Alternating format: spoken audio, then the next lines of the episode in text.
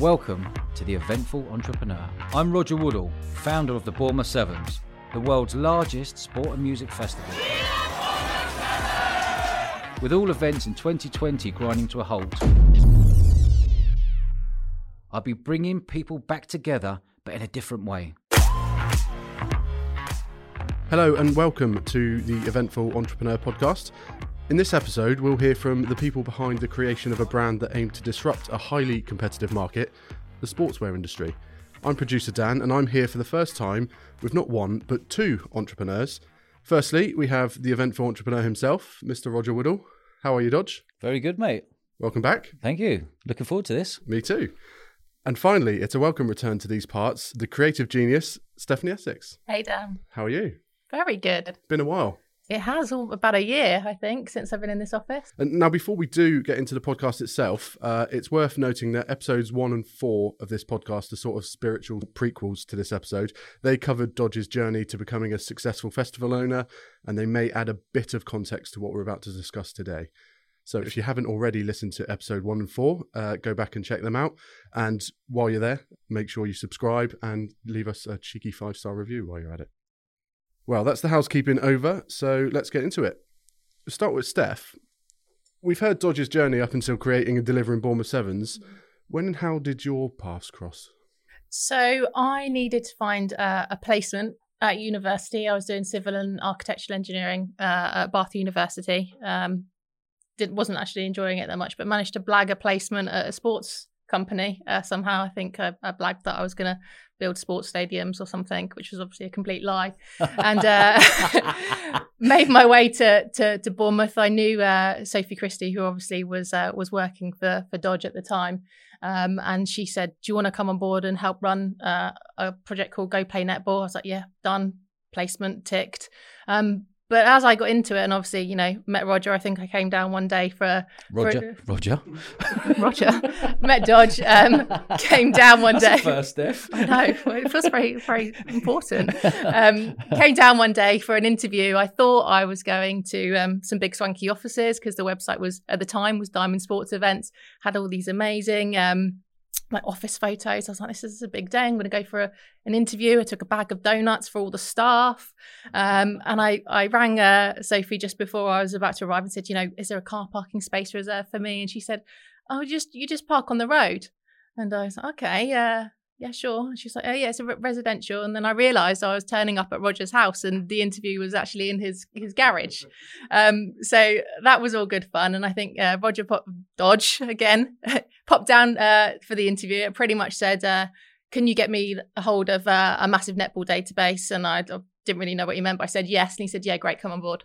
Um, so that's how I, I met Dodge, and uh, you know, started uh, working, getting involved with Bournemouth Sevens. Was just fascinated by this whole entrepreneurial environment. You know, it was it was on my wavelength, and I ha- hadn't been in that environment before. Being at uni, it was quite stiff and starchy and boring. Um, but this was a really dynamic environment. You know, pinging each other on Blackberries at the time. I think that was one of the first things I did when I started working for Dodge. I was like, I need to get a Blackberry. They're all on Blackberries. Um, and yeah, that, that was an error because then it didn't stop, and he had a way of contacting me all hours of the day. Um, but just really got it got into the mix then, and that's how I I, I started working for Dodge. And did you have a sports background as well? Yeah, so I um I was part of the the England netball setup. I was playing Super League netball over in Bath uh, for for Bath and for Celtic Dragons um, over in Cardiff. Um, was part of the England under 21 setup. There was a, a mass migration of us. We all went down to Bath basically to prepare for the the World uh, Netball Youth Cup. Um, so that was my background. Um, and to tick a box going to university and keep my parents happy, I said, yeah, I'll do a, an engineering degree. But ultimately, I was I was there to play netball. So that was that was my passion, and always played sport at school, um, wherever I could, even if it was you know football with with all the lads. Um, just just yeah, was a bit of a natural sportswoman, a bit like Dodge being a natural sportsman. Nice. And Dodge, what did you see in Steph that made you think I want to get her on board? Passion, hunger, excitement. She was like a coiled spring, if I remember rightly. This is the year. Two, this is like 2010, and I just saw this young girl come in who was just couldn't believe that she was entering into like an entrepreneurial sports world, um, and I could see that she was ticking boxes by going to university, if you don't mind me saying. Yeah. Yeah. Um, and I just saw this sparkle in her eye that sh- just give her something and she'll succeed. And that's what really stood out to me. And that's when, you know, she was there on a placement, and that's when I was like, you can't go back to university when you finished your placement. When she was about to go back, I said, Steph, you are, you have got something, you've got something special. So I made her an offer to take a to not go back to university, which she had a long think about, and then she came back and went, "I'm on board." Was that a hard decision, Steph? Yeah, well, um, what Dodge doesn't know is I deferred for a year, so Mm-hmm. I, uh, I I gave myself a year's trial. I didn't know that bit. yeah. So I was like, yeah, yeah, Dodge, I'm on board. Just parking that. But no, I I ended up just staying and making the decision long term that um, this was an opportunity that doesn't come around often, and um, if I ever wanted to go back and complete, you know, that that masters at university, it would always be there. But did I really want to be building bridges and you know dealing with concrete and steel every day? No. So um, it was uh, a, an opportunity that that I grabbed with both hands. And obviously, you're on board now. But where did the seed and the idea of cracking into the sportswear world come from? it, it was Steph and I. It was um, in 2010. Obviously, we, we had the Bournemouth Sevens Festival. It's been running two years. Steph come on board in 2010, working out of the a very cold garage. I think I got chilblains one year. um, and uh, we didn't have mu- we didn't have money back then to really take people on board and off and other and have offices etc. So it was it was a it was an idea. Obviously, Steph and I were thinking and saying, why don't we create a sportswear brand? But it was on the back of it was on the back of a company coming to visit us, wasn't it? In 2010, it was a company called Stash Sportswear. Wanting you to invest. That's right. They said, Dodge, can we uh, meet up? And I said, no problem. Come come to my house and we'll have a meeting. And Steph and I were in the meeting, and they basically said, I said, you know, I, I laid it on and said, well, what what do you want from us? Um, they obviously saw we had Bournemouth Sevens Festival, and they saw an angle. Then they said, well, can you invest seventy grand and we'll give you some shares within the company? And I looked at their figures and sums and business model, and Steph and I were bouncing back and forward in our minds, looking at each other in this meeting. When they left, we thought, there's no business model there for the way they're doing it. So we decided, why don't we set up our own sportswear brand? And it sort of the idea come from there, really, didn't it? Yeah, it did. And I think um, Dodge said to me, because I was teaching myself how to graphic design at the time, um, and said, uh, you know, Essex, can you uh, can you knock up some sportswear designs? And uh, yeah, if you can have them done in the next couple of weeks, then uh, yeah, we'll launch in. Yeah, let's say give ourselves two months, three months.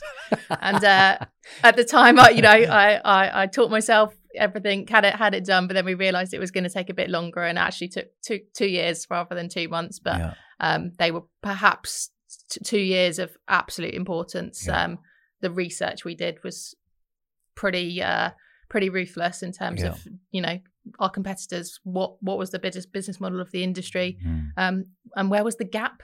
How are we going to kind of um, disrupt this sportswear market that perhaps you know historically didn't have huge success in terms of creating you know profitable business models we found from you know speaking to our competitors people were um obsessed by turnover which um for dodge was a bit alien because you know he's as a businessman he's all focused on the bottom line and turnover is great but ultimately it's what you make at the end of the day that's important so um yeah uh, a lot a lot a lot of research in those two years for Mm. sure We had no business plan.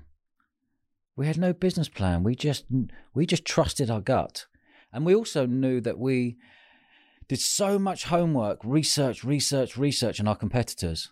So much, you know, to the point that I'd be phoning competitors three, four times a day under different names and on loudspeaker, and Steph would be there writing notes, and yeah wasn't it? yeah You know, and uh, it was we also found it quite surprising how much competitors were just willing to divulge over the phone yeah, to a complete stranger yeah. it was It was mind blowing. Mind-blowing. Yeah, mind blowing. And then, then when they were divulging, I was like, "Oh right, okay. So how much were you turning over uh, last month, and how much did you turn over last year?" And the people who were working for the owners were giving us this information. This was building up the most amazing picture in our minds, wasn't it? yeah It really was, and and it was lovely to be phoning up and building this picture, and and we knew we had, we knew we saw weaknesses in any business that I've done and we've done over the years. If you've, you know, you haven't got to reinvent the wheel. You know, it's about finding weaknesses in businesses. Mm-hmm. And we found a lot, a lot of weaknesses in the teamwear industry. And you've got to remember in 2010, when we came up with the idea, the industry really properly had only been going since 1996, so a good 14 years. and they were all competing against each other. It was like a war between them, whether you know whether they were who's going to win what uh, um, what you know university deals or who's going to go to a rugby club and get the whole rugby club deal and they were just fighting with each other we took a step back and thought how can we create a digital business how can we really shake up this industry big time and we came up with an idea of creating a digital business where we had no salespeople on the road and that was the key one of the keys the other key was to not hold any stock so there was lots of we spent two years of doing research and development of looking at factories, of creating our brand, of creating the website, of planning the video shoot and photo shoot, of what celebrities were going to get on board. Um, and it just was a, a magical journey. Mm. Well, I think initially the the competitor brands they were you know sourcing from China, so we thought, right, okay, that's what you do, you go source from China, and uh, we we found a couple of English guys, didn't we, that that had access to a, a factory in China. Two two fat blokes from Devon. I definitely remember those two. Jeez, Yeah. they're gonna get they're gonna get talked about. and uh, very naively just thought, yep, seem seem like great guys. Let's team up with them. They can be our people on the ground in China, source um, the right factory for us.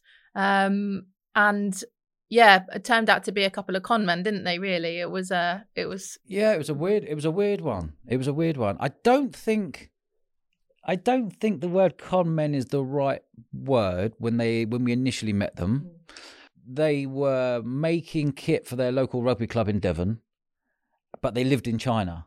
And we were very new to the business, and they said, "We can get all your garments made for you. We can get them all designed. We can get um, all the samples to you. We can do everything you need to be done to create a sportswear brand." So we at the time it was early days, and we are like, mm, "I'm an Narin, I'm an Narin, I'm an Narin," and we are still learning. Got to a point where they said, "Well, we've spoken to the factory. We need you. The factory will not do anything until you send us seventy grand." So we held off and we held off and we held off and we didn't send them any money. And in the end, they said we sent them the money, and in, then they got the money and said. And then a month later, they said, "Oh, sorry, the factory have got the money." They passed the money on to the factory. The two fat guys from Devon who lived in China come back to us and said, "Sorry, the uh, factory's keeping your money." We were like, "You what?" I said, "Why give us the factory name?" They would never give us the factory name. All we knew there was a lady there called Katie, who was the factory owner. So anyway, it got to a point where we were arguing. It got we were arguing a lot over the phone. They were ignoring us, and we were like, "Oh my god, they've got our seventy grand." And they didn't give you any reason why the factory weren't giving the money back or anything like that. They just They said, "Sorry, you've been mucking the factory around too long. It's gone on too long. You, they're not giving you the money back." Uh, But they wouldn't give us the factory's name. yeah. So you couldn't negotiate with the we factory. couldn't negotiate with the factory. Thinking, hold on, mate, I can smell a rat here. So that's when it all kicked off, and um, all we knew it was a it was the main factory area in China where they do all the manufacturing, clothes manufacturing, etc. For around the world. All we knew was a woman called Katie. What do you do? Don't speak English. Time zones all over the place. Woman called Katie. Right, Google. My best friend. Fleur and I, my wife, went through all the factories. I think we got like 120 factory numbers up every day for two weeks, three weeks, ringing up every factory in that main area in China. Hi, is Katie there, please? No, she's not here. We don't know a Katie. Literally went on about 70 odd calls after two weeks. All of a sudden, uh, repeating myself, hello, is Katie there, please? And this guy, and I could hear dogs in the background barking, and I could hear the machinery working, and it was it was just this feeling that just come across me. And he called out for katie and katie came to the phone. I went oh my god katie please tell me you're katie. And you know two guys called john from england who live in china and they've given you 70 grand of ours. And she went yes i know john the two johns from devon. I was like oh my god stay where you are. What is your mobile number now? Give me your email address now. Da, da, da, so i don't lose this phone call Anyway, we found this woman called Katie. Do you remember? yeah. And she said she had received no money. Yeah. She received no money whatsoever and she was in shock. And it was just a, such a relief to find that at the time. So did that get resolved? It got resolved because we got proof from her that she'd not received any money. We got the lawyers onto the two guys from Devon who lived in China. We we married it all up. It went to uh, out of court settlement, and then we got our money back. But what I'm talking serious pressure back then that was, wasn't it? Yeah. Having to deal with that while creating a brand in the first. Well, and also Bournemouth Sevens was still in its infancy, so there was still financial pressures from Bournemouth Sevens because you know that was still a place where it was growing, investment needed to to keep being put back in to Yeah. make it bigger. So, uh, there, yeah, a lot of um, financial pressures around that time, not just in creating Viper 10, Yeah. but with everything else everything going, going on, and um, wild. When you look back and think, you know, you're building up a festival, and I think people who listen to episode one and four will hear what we went through. You know, two years later, we're launching and thinking about doing a sportswear brand to, to, to diversify. But we saw the gap in the market that what a great way to create a sports brand is to dovetail and jump on the back of a festival.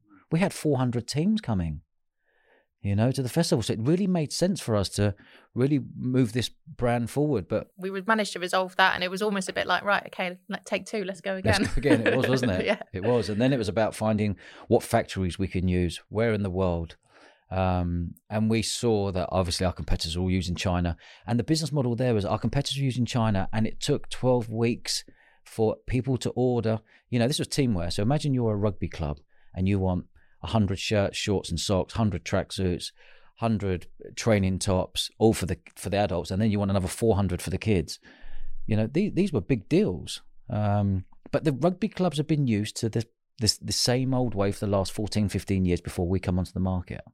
And that was the it's going to take 12 weeks. You're not going to get your kit landed in on the on ready for your first game in september. It might land in in your third or fourth game we were there to disrupt the market to make sure we found a factory we found our factory in lithuania that did a four week land on your door and all of a sudden that was a game changer wasn't Mm. it Yeah, it was almost like quite surprising, really, that these teams and clubs were happy to accept a 12 week turnaround time, even though that they knew that it wasn't even going to land in 12 weeks. It was probably going to be more like 16 weeks. And they, when we spoke to them, like, yeah, well, it's just just how it is.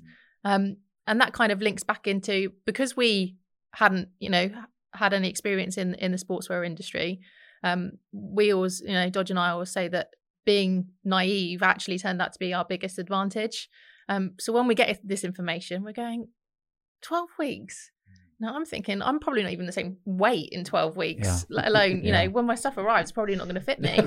um, so when we managed to find this factory in Europe with four weeks, we just realised that was that was one of our angles. That was going to be one of our USPs. Yeah. But that was interesting trying to get that factory as well, because that took a lot of hard graft.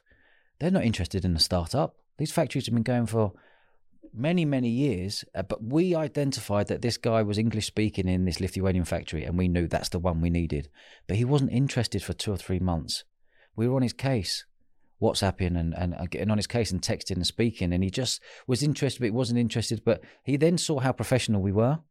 And then he was like, okay, I'm going to give you an opportunity and that was a, a a match made in heaven for both parties, wasn't it? Yeah, yeah, they were um, brilliant, absolutely fantastic. So a lot went on in 2010 and 2011. Uh, You said, Steph, that uh, naivety helped you out in, in certain circumstances and, and obviously maybe led to some of the USPs that you offered eventually. Do you think naivety had any negative effects on the, the business as a whole, or do you think it was mostly positive? I guess parting with 70 grand uh, to a Chinese factory or so-called Chinese factory with a with a middleman that was that was naivety. But we were putting ourselves under pressure. We thought this was the this was the route, so we were going along with it for a very short period of time. It- you know, we made very quick decisions, um, and it gave us time. You know, it, that was a that was a godsend really because it made you realise this isn't the route. Yeah. This is definitely not the route because one, they don't speak English. Two, it's different time zones. Three, you're different dealing with different currencies.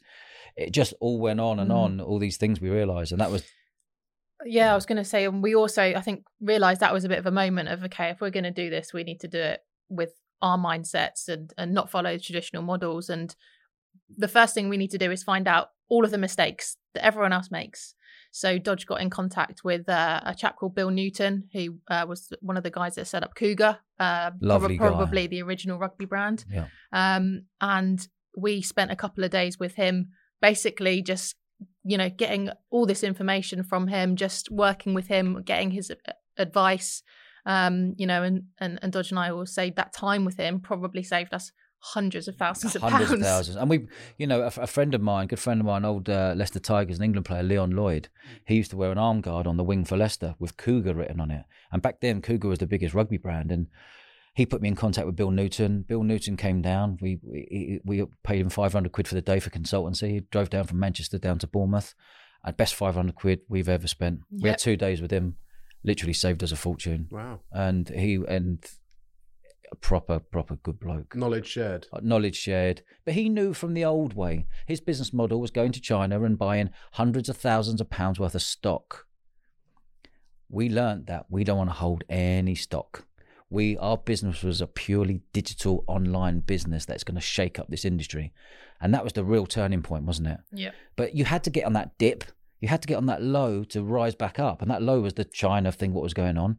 But for us to rise back up, and and it was, uh, it was a it was a stressful experience, but it was the the experience that was a game changer. Yeah, I agree. Mm.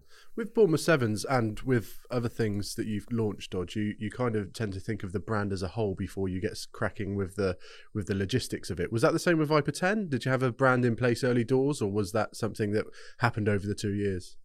R, go back to R and D, but Steph and I were, were both creative. Both got great, great creative minds. Steph's obviously a wonderful designer as well as a creative mind and a businesswoman. So that was the bit that we really enjoyed, wasn't it? Mm. We were studying every, the most amazing websites in the United States, every NFL, NBA, whatever it may be, because they were the pioneers. They were, they were ten, they were twenty years ahead of everything in in Yeah. England, weren't they? And we we're getting all the best bits from all of their websites, and Nike website, and Puma website, and Under Armour, and we created our own Viper 10 website that was all singing and dancing. Yeah. And it's, it's worth, this happened over a period of time, but we were relentless in terms of, you know, Saturday morning, Sunday nights, you know, Dodge and I back and forth of have you seen this? Have you seen this? I like this product page. Can you see what they've done there with this this Zoom feature? These guys have got videos for for this part of their website. And it was during that research and just trying to study everything out there that we we saw that Nike had this concept, this Nike ID concept.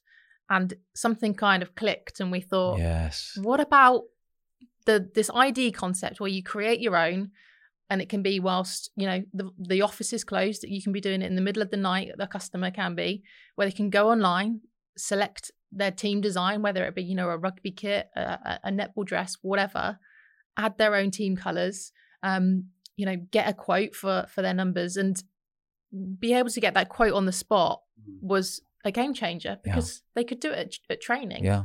with their mates without even needing the energy of someone in the Viper 10 team. Um, and then at that point, we obviously capture their email, Yeah. capture their contact details, Yeah. um, and can then make contact with them and and hopefully, you know, close a sale. Yeah. Because it, it, it's a very simple model. You go from a cold lead to a warm lead to a hot lead. The cold lead, they see the, you know, the, the, the 3D kit designer that we created.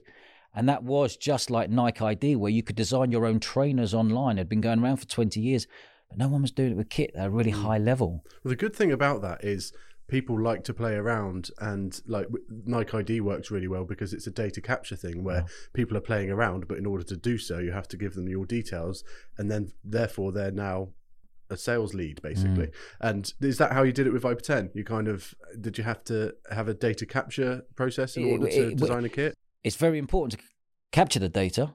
But the, the beauty of what we created was they went through a whole, whole process of designing their kits online for their whole club, different colors, different logos, different branding, da, da, da, da, all online. And all of a sudden at the end, it said, "Do you want to, do you want a, uh, an estimate for how much it's going to cost you?" Obviously, everyone wants an estimate instantly that they press a button, but they had to put in their email before.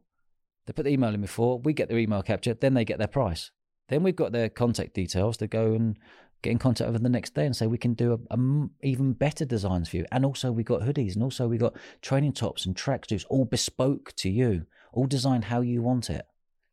And that was really refreshing for the market, wasn't it? Yeah, and I think also in terms of business model, what we'd seen as well was um, that the designing of the team kits for you know in-house designers is is very labor intensive.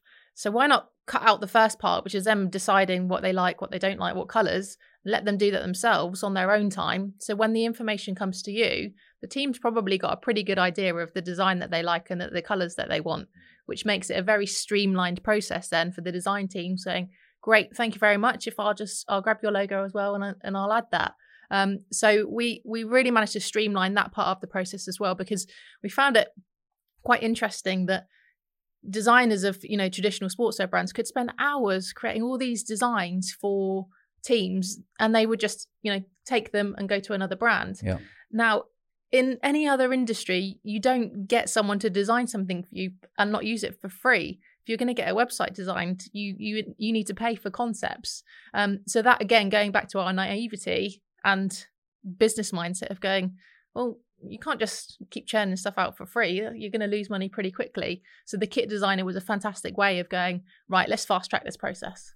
Did you find that the traditional old school brands started copying the kit, designer? Did that happen? Yeah, they try to, but when you're when you're a pioneer and you're the you are the best out there at the time, it's very hard to follow. It's very it's easy to copy, but people know if someone's copying straight away. And listen, business, everyone's copying everyone. You know, no one's reinventing the wheel here. You know, everyone's copying and tweaking and finding weaknesses in business to improve their own business. It's more of a gauge that you've done something good and you've done something successful that people are noticing, isn't it? Yeah. Well, we just took things to the next level. You know, with the, the, the, the kit designers out there were coming about, and we would take we were constantly pushing boundaries to the next level. That we were always looking the best, and you know what we identified with this is that our competitors w- would have three or four sales staff on the road. One salesman covering the north of England, the south of England, Wales, and the Midlands. You know, before you know it, before you know it, a car, petrol, a telephone, and that salesman's wages, you might be looking at 50 grand all in. Well, that salesman's got to go and turn over half a million quid to pay for himself. It just didn't make sense in our eyes. Hmm. It really didn't make sense. So we made sure we created a digital business model that people could design online, and if they wanted samples, they would pay. I can't remember it was back then. Eighty quid was it? Yeah, around that. 80 quid. So they're giving us commitment and we'd send the samples out to them. If they kept the samples, we keep their money. If they send the samples back, they get their money back. So it just, it's cut out an absolute fortune for us. And it was very streamlined. Mm. Yeah, absolutely. And just going back to your your point there about obviously other brands, you know, duplicating and and so forth. It, it, initially, I think uh, perhaps as as one of the designers, you know, I took it quite personally and and got very frustrated by it. But over time, um, I just thought, you know, if you if you want to go with the other brand who's selling you that shirt three pound cheaper for something that's much much poorer quality, um, then best of luck to you. Yeah. Yeah. But that was, we weren't, but the beauty of it, we, we weren't, we weren't fighting. We didn't see business as a war. We let the other companies who were are at war with each other because they had salesmen on the road and it was all about turnover for them. You know, but it, turnovers for vanity. You know, and we weren't interested in the turnover. We were interested in making a profitable business that could be that could be packaged up one day. And it helps when you've got confidence in your product. Absolutely. Absolutely. And, um, we actually went through a couple of years where we we didn't tender. Um, so we'd get in, invitations to tender from you know lots of universities, uh, different large rugby clubs, and for for a couple of years, our standard reply was, um, "We actually don't tender. Here are our prices. You can see all the designs on our website. If you if you want to work with a fantastic brand, uh, you know, and have a proper par- partnership." Then uh, we'd love to work with you, but we're not going to get into a bidding war Yeah. do loads and loads of work, loads and loads of designs for you to turn to the back page and see uh, what what the bottom number is because Yeah. it doesn't capture um, all the other things that go on when you're ordering from a from Yeah. a teamwear brand. And we made sure our customer service was 10 out of 10. You know, feedback was fuel for us. That was our number one customer service. If you make your customer service good and you build great relationships, you've got a good, you'll have, a, and you've got a good brand, you'll have a good business. You know, and, and, and we, we started small and we thought big and we scaled quickly. And how, when it comes to the launch of it, how did you kind of lead up to that, and how did the launch itself go? What was the what was the thinking behind that process? They were good days. God, these are good. These are really good memories. Really good memories. Now we got through the dip. We're on the rise now. So, um, 2012 was when we launched. yeah, so we had first, two years first of, of- March. First of March 2012, we had Yeah. two years of research development, going through all the things we're going through and making sure we had all our soldiers in a row with factories and people, etc. Da, da, da, da. And then um, first of March, and we had a video and photo shoot, didn't we? Yeah, so uh, in February we did our first video and photo shoot. We uh, Lewis Moody, uh, one of Dodge's mates, uh, came on board. He left his Nike contract, Oh came on board. do you remember that? Yeah, Lewis Lewis was the England rugby he was the England rugby cap- captain. He was the yeah. captain of England at the time in 2011. He took them to the World Cup. In 2012, we launched uh, in the March. Before we went to the World Cup, I went to Pennyhill Park, um, where England would train, and I said, "Mate, I've got this brand you're going to love.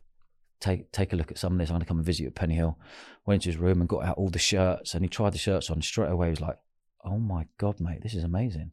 So we ended up doing a deal with Lewis that he come on board after the World Cup as ambassador. Um, little did we know that he had a year left on his Nike contract that he just left without telling them and come on board as an ambassador with us and a shareholder. Yeah, it was brilliant. And and similarly as well, Pamela Cookey, who was the England your netball n- England netball captain at, at the time, a friend of mine from from Yeah. being at Bath. Um, so we did a photo shoot with with those guys.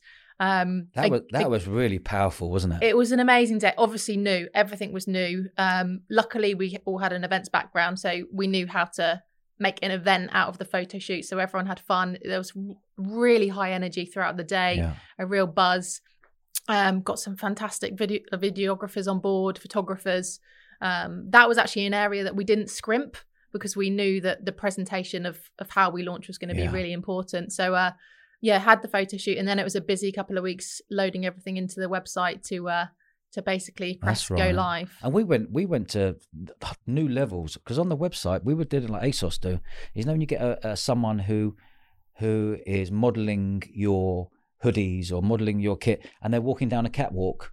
We were doing that for every individual product we had. Yeah, it seemed like a good idea at the time. Yeah, it seemed like a good idea at the time, but that was graft. Yeah, yeah, it was. And it was that kind of attention to detail. The other thing we did was we created a brand video, Mm. which was actually really alien to particularly teamwear brands. No one was doing it. So when we we launched, we we launched with this video. Um, we had a couple of interesting phone calls that day. I think people were pretty taken back and were what they were worried, weren't they they? were worried. Yeah. Competitors were worried. They saw this new kid on the block, Steph and I. They were worried. People were phoning up, and it was just you could feel the panic stations going around, going, "Who are these new lot coming on the scene and shaking the whole industry up?" I find it hilarious that it was. It seemed like a revolutionary idea at the time to have a video for the brand, which now it would be it would be stupid not to uh, have a video for the brand. Uh, wh- whose idea was that, and how how did that come about? It was actually Dodge's idea because um, from the Bournemouth Sevens Festival, he he learned that to be able to really showcase what something is, there's no better way than just allow someone to watch a video for for two minutes. Um, you know, people don't want to read lots of website jargon, and um, we just thought, you know, we could do a video here for two minutes, which you know has our ambassadors talking about the products, getting their opinions, um, showcases the products, gives it energy, gives it that excitement um, which is similar to the, the model with Bournemouth Sevens in its videos. Um, let's replicate that. And do you remember how how the first year went? Well, we we actually launched in that March, but the but we the, the, the proper, I guess, brand launch was at Bournemouth Sevens Festival, which we owned. So what a what a great you know the idea was we knew we got 400 teams there. Let's get those 400 teams spending a couple of grand each on kit. Mm. You know, and there's 10, 15, 20 players to a to a to a squad coming down, and we would we knew that we had something that they wanted.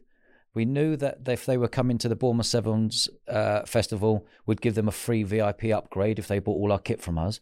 So it just married together Mm. beautifully, didn't it? Yeah, and going back to the first of March, it was actually a really interesting day because it was very exciting. You know, we'd launched, um, but I was only around about 23 at the time, so very still young in business, and um, the build up had been so in, intense over that past couple of years, getting to that point, and for me, that was almost the finish line in my mind, and I'd all I'd not even really considered that then from the first of March we'd get inquiries, we'd get phone calls, and it was gonna it was gonna go again. And I, I do remember launching and being happy, but absolutely on my knees with exhaustion. And uh, What have I done? yeah, Yeah. I mean, uh, Dodge knew because he'd had the experience of launching Bournemouth Sevens Festival, and that really is the start point when you launch, because then that's when the interest comes in. But I, I didn't really have that that knowledge, so I remember taking ten minutes, I went and sat in a dark storeroom just to myself, and uh, Woody, who's uh, who's Dodge's dad, he uh, he obviously spotted me go in, and he came in, and we had a little a laugh and a hug and a and a bit of a Yeah. cry, and uh, he gave me a bit of a boost and uh, reset me really. Uh, so I always remember, you know, that from Woody Dodge's dad, Mm. who's a who's a fantastic man. Yeah, Shout that's out to Woody again. Yeah, shout out to the old man. He's a legend. Well, anyone who knows him knows him. He's a legend. Can I just say something there? And it's just, it's just, it's just bringing up all sorts of emotions right now because, you know, we launched this in 2010. It's now 2020, and uh, since, since you know, we'll tell you a bit more of the journey. But there's a lot of stuff here that I'd forgotten about, and Mhm. actually having this conversation, Steph, is really powerful, and it feels really, really nice to know that we'd done this together Yeah, and your relentlessness you know when i first saw you when you come on board in 2010 your relentlessness is is is second to none and to get to the point where you were on that first of march of all the highs and lows and pressures we went through to just get to the launch in those Mm. two years you know hats off to you because you were like a dog with a slipper you know i'm relentless and um, maybe that rubbed off on you a bit as well um, but as a team, we were a powerful team. yeah. Well, Yeah. I think that was you know an advantage. We were a small team, but dynamic, and Mm. uh, we we got shit done. Yeah, we Yeah. did. So your brand's up and running now. You've relaunched it at Bournemouth Sevens kind of thing to get get new audience in there. Obviously, you're getting sales coming in, but how do you keep yourself relevant and get the name of Viper 10 out there? How does that happen? That was that was the bit that for Steph and I, we knew we had a big database. We knew we had Bournemouth Sevens. We knew we had 400 teams coming each year to the festival. We knew that we were in contact with every rugby and netball club around the UK. We knew that we could build on this database. We knew lots of people in the industry, in the rugby and netball industry, you know, and um, and by getting Pamela Cookey on board, who was the England netball captain, and by getting Lewis Moody on board, who was the England rugby captain, gave us a huge step up. Yeah, So all of a sudden, brand association, people like, oh my god, you're seeing Lewis on, you know, the front page of magazines wearing Viper 10 and Six Nations. and six. I forgot the Six Nations. You know, that's a great story. Yeah, in twenty in twenty twelve, we had this. Um, obviously, we're trying to get the brand out there. And Lewis had, had retired from international rugby, but they, they wanted him to be uh, the guy at half time who come and spoke about the first half, and at full time he'd come and speak about what happened over the game. And we obviously, it was in his interest as well, but we'd send him up a, a big black jacket with Viper 10 on the thing. But BBC said you're allowed no branding when you're being filmed live on telly on BBC in front of 10 million people. So Lewis, being Lewis, he was sort of had the jacket under his arm, and they said three, two, one, ready, we're going live. Boom, jacket on, full zip, massive Viper 10 on the chest, wasn't it? In front of 10 million people. So that was like, I think that was England Wales. He did that, and we're like, yes, this is unbelievable. And then the next game was England France. Uh, sorry, next game was I don't know who it was. There was there was like three or three home games at Twickenham. Next one, the BBC said, Lewis, you cannot wear that jacket again. You're not allowed to. It's against BBC rules. No branding. Okay, no problem, no problem. Jacket under the arm. Ready? We're going live. Three, two, one, go. Lewis is there. Jacket straight on again, and it was just brought it brought great exposure for us, didn't it? Yeah, absolutely. And a, a similar thing that kind of springs to mind is um, we had secured uh, a cycling kit deal with the, the Oh, Brit- British Heart. Foundation. Uh, one of the, the members of the team, Emma Magson, at the time she had secured it. It was a, a huge deal um, because they wanted to go with the British brand and, and they liked the backstory. And uh, so we delivered all the kit into them, and then uh, a couple of months pass, and then uh, our phones start pinging. And uh, Pippa Middleton has, has done the British Heart Foundation cycling ride, and she is plastered all over OK magazine That's right. in a Viper 10 cycling jersey. So our phones are blowing up. yeah, Um, I was just think, what? How amazing is that? Yeah. Like just free advertising. Yeah. Pippa Middleton, who was um, obviously a household name because uh, being, you know, Kate's sister and That uh, wedding dress. that wedding dress, game changer. it was, yeah, that was just. I remember that moment as well. That was pretty cool, just seeing like that was cool, you wasn't know it? Viper 10 and OK But this this was a game for us. Steph and I realised that the since 2012 when we launched, we needed to refreshen the brand up. Um, so we decided to bring on two more ambassadors, um, and they were Geva Mentor, who was the the best, uh, the number one netballer in the world at the time, was a good friend of Steph's, and she was from Bournemouth. Um, and we had brought on Tom Varndell, who was the top try scorer in the Premiership um, two wonderful ambassadors we brought on board, and that's when we did the new video and photo shoot, wasn't it? In 2017. Yeah, we at the time we recognised as well that more and more people were starting to look at uh, websites on their mobile.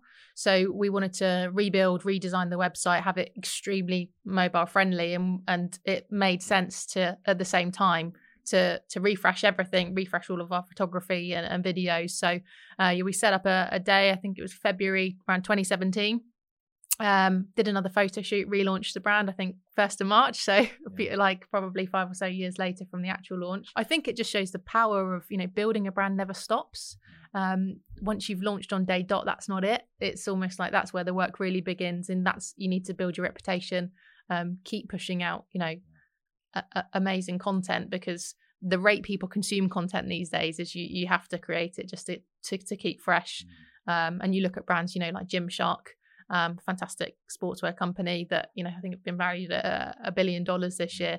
They have their own content creation studio in house, and they're just churning out mm. stuff all the time. Um, so the people creating content now are, are going to be the ones that win. Yeah, and the beauty of the beauty of being able to sell a company is the own 100% of shares. No, we had no investors, we had no outsourced money, we had nothing. It was our own money, and when someone's buying it, when there's no shareholders involved, it's a very clean deal. This wasn't war against other people and other com- companies and stuff. This was a game. We we we we we stood back and watched everyone fighting with each other. And stood back and we are just cherry picking and going to clubs and doing big deals with clubs who wanted to work with us because they know our customer service and product was good and it was a cool brand. You know, we weren't competing on price the whole time, and because we knew the margins were were tight. You know, and you don't want to be mucking around your margins just to get a deal, just to get your brand out there at a, at a university or a, a private school or a rugby or a netball club you know so that's where we that's where we differentiated ourselves wasn't it yeah we we weren't desperate mm. for the deal mm. if people didn't want to pay our prices then we tried to adopt i think that that apple mentality of that's okay yeah. No worries. We'll yeah. we'll catch you in a in a year's time when you you come back because you don't you want a shirt that doesn't fall apart. Yeah. So um yeah i think hold, we held really strong on our on our price points. We and we didn't discount. Um and even in tenders if we did enter them we stayed true to ourselves um, because uh, we, I mean we might chat a bit more about tenders, but for me the particularly in the university market the whole tender process all like is absolutely flawed. Um, the only like really sensible tenders I've, I've gone through are where they actually choose to to meet the brands in advance and and work out who they can work with because business is about the people you work with, not who's written the best um, policy, um, which you know can be pulled off the internet um so i think universities i would just say just need to shake up their process because yeah. they've got it all wrong so yeah. when did you start looking into that world and, and exploring those markets and, and actually tendering? Because obviously you'd avoided it up to a point. When did you start kind of creeping into that world? Well, that that British Heart Foundation was probably our biggest deal. I think it was like a hundred grand deal or mm. something like that. It was a big one of our biggest deals, wasn't it? But yeah. it was a very clean deal because you're dealing with the British Heart Foundation to do all their cycling kit you know, this was a whole new world to us. We weren't focused on cycling. Yeah. You know, we were focused on making the best hoodies, the most comfiest hoodies, the best materials, stretchy netball dresses, great designs, netball dresses, great rugby kits, fantastic bespoke tracksuits that that the market hadn't really seen. So mm. it then come to a point where we were getting approached by certain universities saying, could you come and tender? Is that right, Steph? Because you, yeah. you were fronting this kind of that. Yeah, and we didn't we didn't really. It was mainly when Bournemouth University popped up, and we we knew a couple of the guys there because they would always come and work as part of the events team for Bournemouth Sevens, and uh, historically they'd been with um, Kukri, which you know Dodge and I will say is is really the original multi-sport yeah bespoke team. I actually got I actually got Phil Morris on the podcast Did a couple you? of weeks back. He he'd become his podcast about Kukri, and that's an interesting story. Yeah, but he was probably the original person. Yeah, yeah, I you know, so. and but again, the business model was flawed. Yeah, absolutely. Due to the the, the, the cut and sew business model, yeah. and from China. Yeah, um, and so Bournemouth University, you know, and we just thought this is our hometown. We can we can do something great with this, and it makes perfect sense because then we're selling kit to all of these students who are then in turn going to be the customers of the festival. They're going to be all the student ticket holders that come. So it had this really nice cycle to it. And, uh, you know, sat down and thought, okay, if we're going to do this, we're going to blow everyone out of the water. Um, and the lengths that we went to in terms of the storyboarding about the Bournemouth University kit design and the the gold flash across the chest, which represents, you know, the seven miles of golden beaches in Bournemouth, and the gradients, which represent, you know, our blue skies on a lovely sunny day in, in Bournemouth, and the waves. Um, just taking in, a, uh, you know, our surroundings and putting that into the kit designs, and they were blown away. You know, the other brand, no one else had done that. They'd basically gone, yeah, your colours are, are navy and sky. We'll plonk that. We'll plonk that. Yeah. Um, and we just did the complete opposite and made them feel really Mm. special. Mm. Um, and you know, we're awarded the the deal. Uh, that was amazing. Yeah. Um, but we didn't want to stop there. We wanted this to be a flagship partnership that then would become, um, I guess, our case study for then moving on to other universities. So um, we set up this big kit day. It was a welcome weekend. The students came in. They got lots of you know little perks and um, and and freebies, which they absolutely loved. Um, but we did a photo shoot for them, which um, they hadn't done before. So we got all the team captains.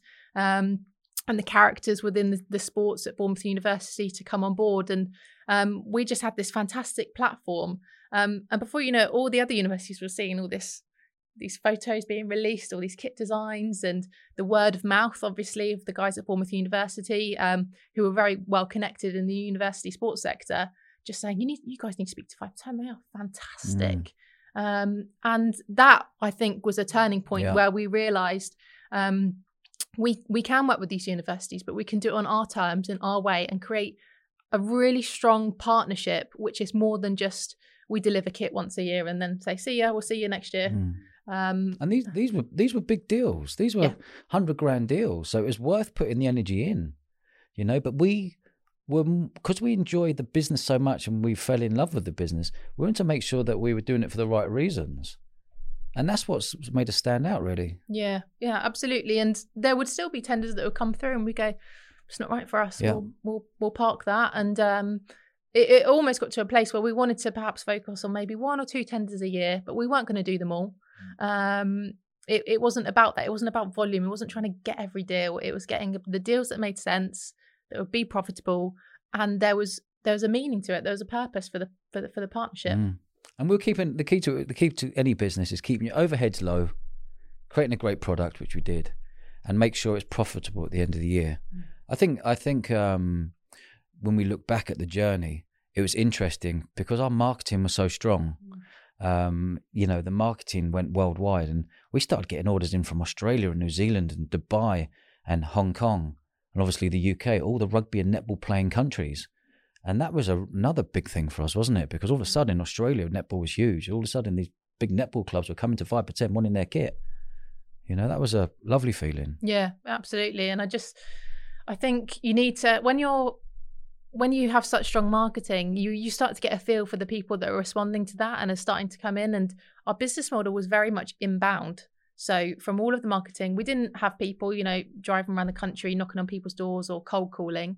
We would just do the marketing and wait for them to to come to us. And I think that then kickstarts a much nicer feeling with an account management relationship than if you're handing someone saying, "Do you want to change kit supplier?" Um, so yeah, I think people coming to us just it, it gave it a nice feel from the Mm. outset. Quite ballsy though, relying on people to come to you. Yeah, absolutely. It was ballsy, but that's what we like. That's what we've done in many businesses, and we like to shake up the market, and that's what we did. We took a risk. Um, there was no game plan, you know, and we just we we believed in our gut feeling because we'd done so much homework, and we saw so many weaknesses in the competitors, and that's what any entrepreneur out there or anyone who's starting up a business, that's what the way forward is. I've got to say, just going cover, covering the uh, Bournemouth University deal again, just slightly.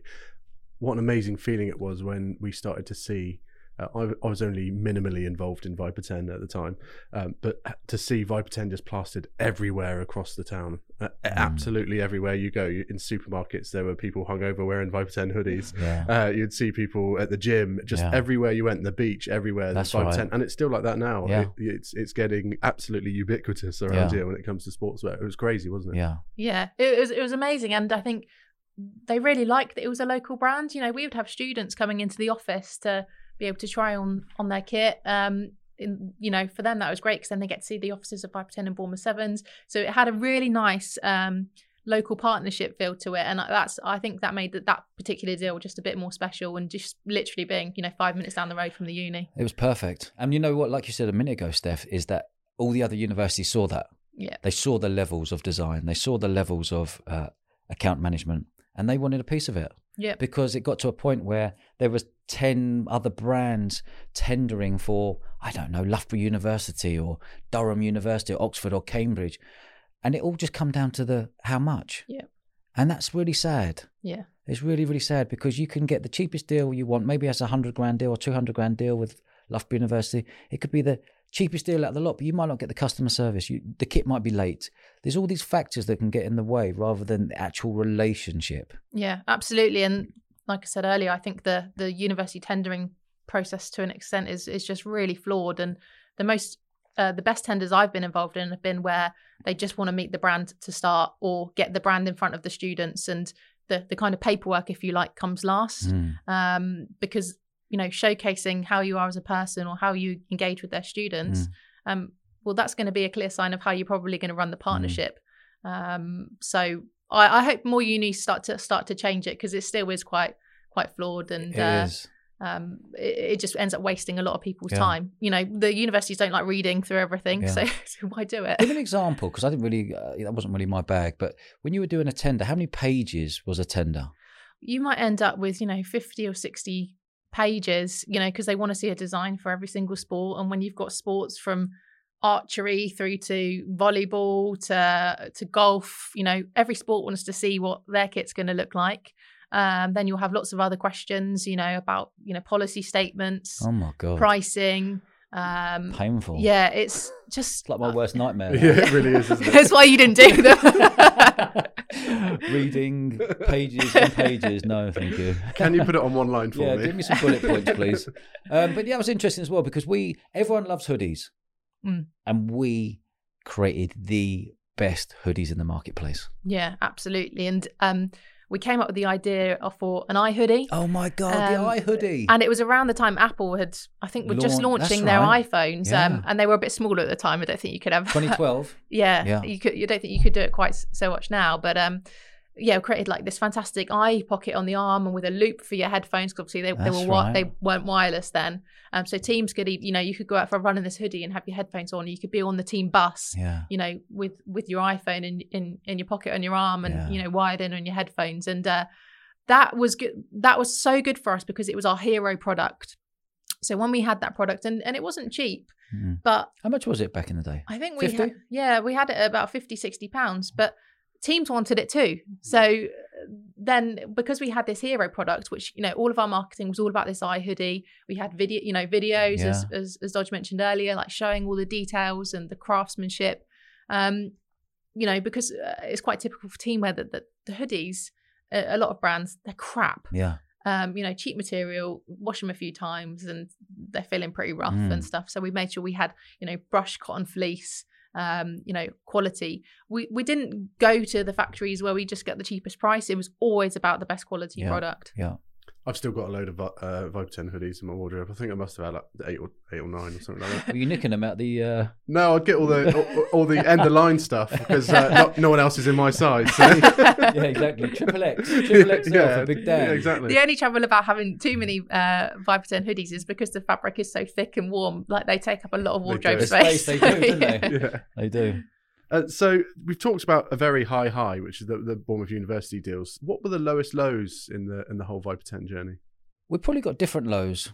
Um, I think the lowest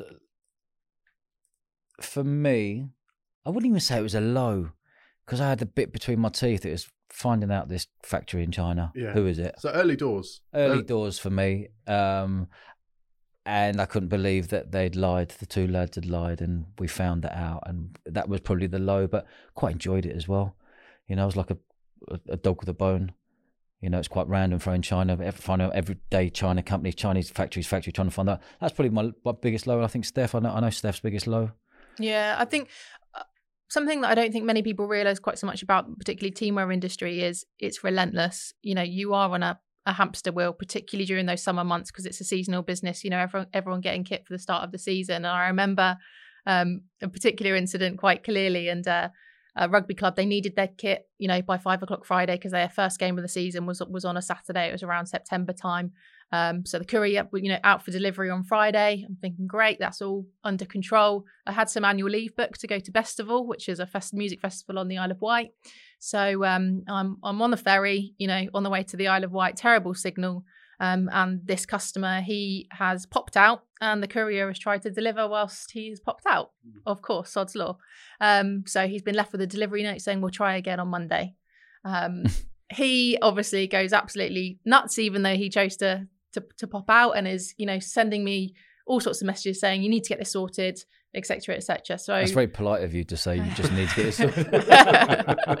yeah they, they weren't the words he used. Um, so anyway i'm i'm trying to get this sorted. I managed to get hold of a of a courier and the, and basically get it rerouted so it will be delivered to him you know the next day. But you can't really relax until he's got the kit in his hands and you know not all couriers are, are reliable.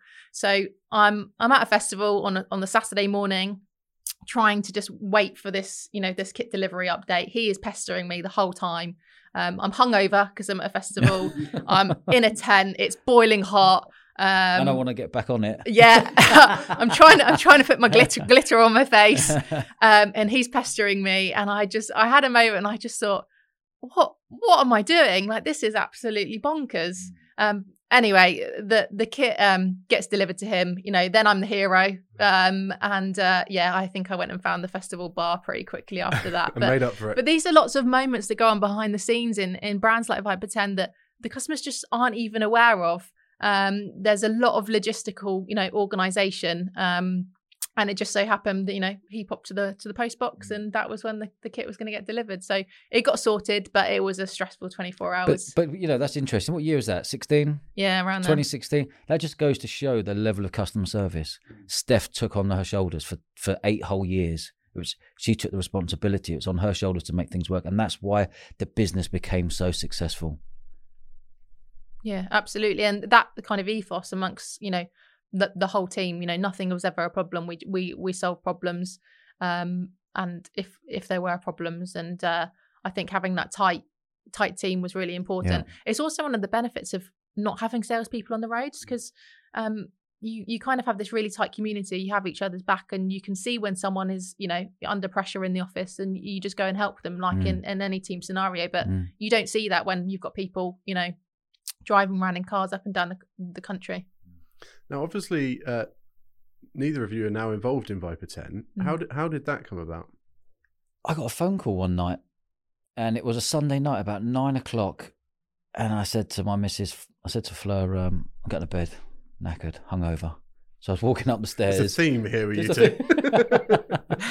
um, and I was walking upstairs, and the phone went. I saw a, a mobile number come up, and I thought, not now, Sunday night.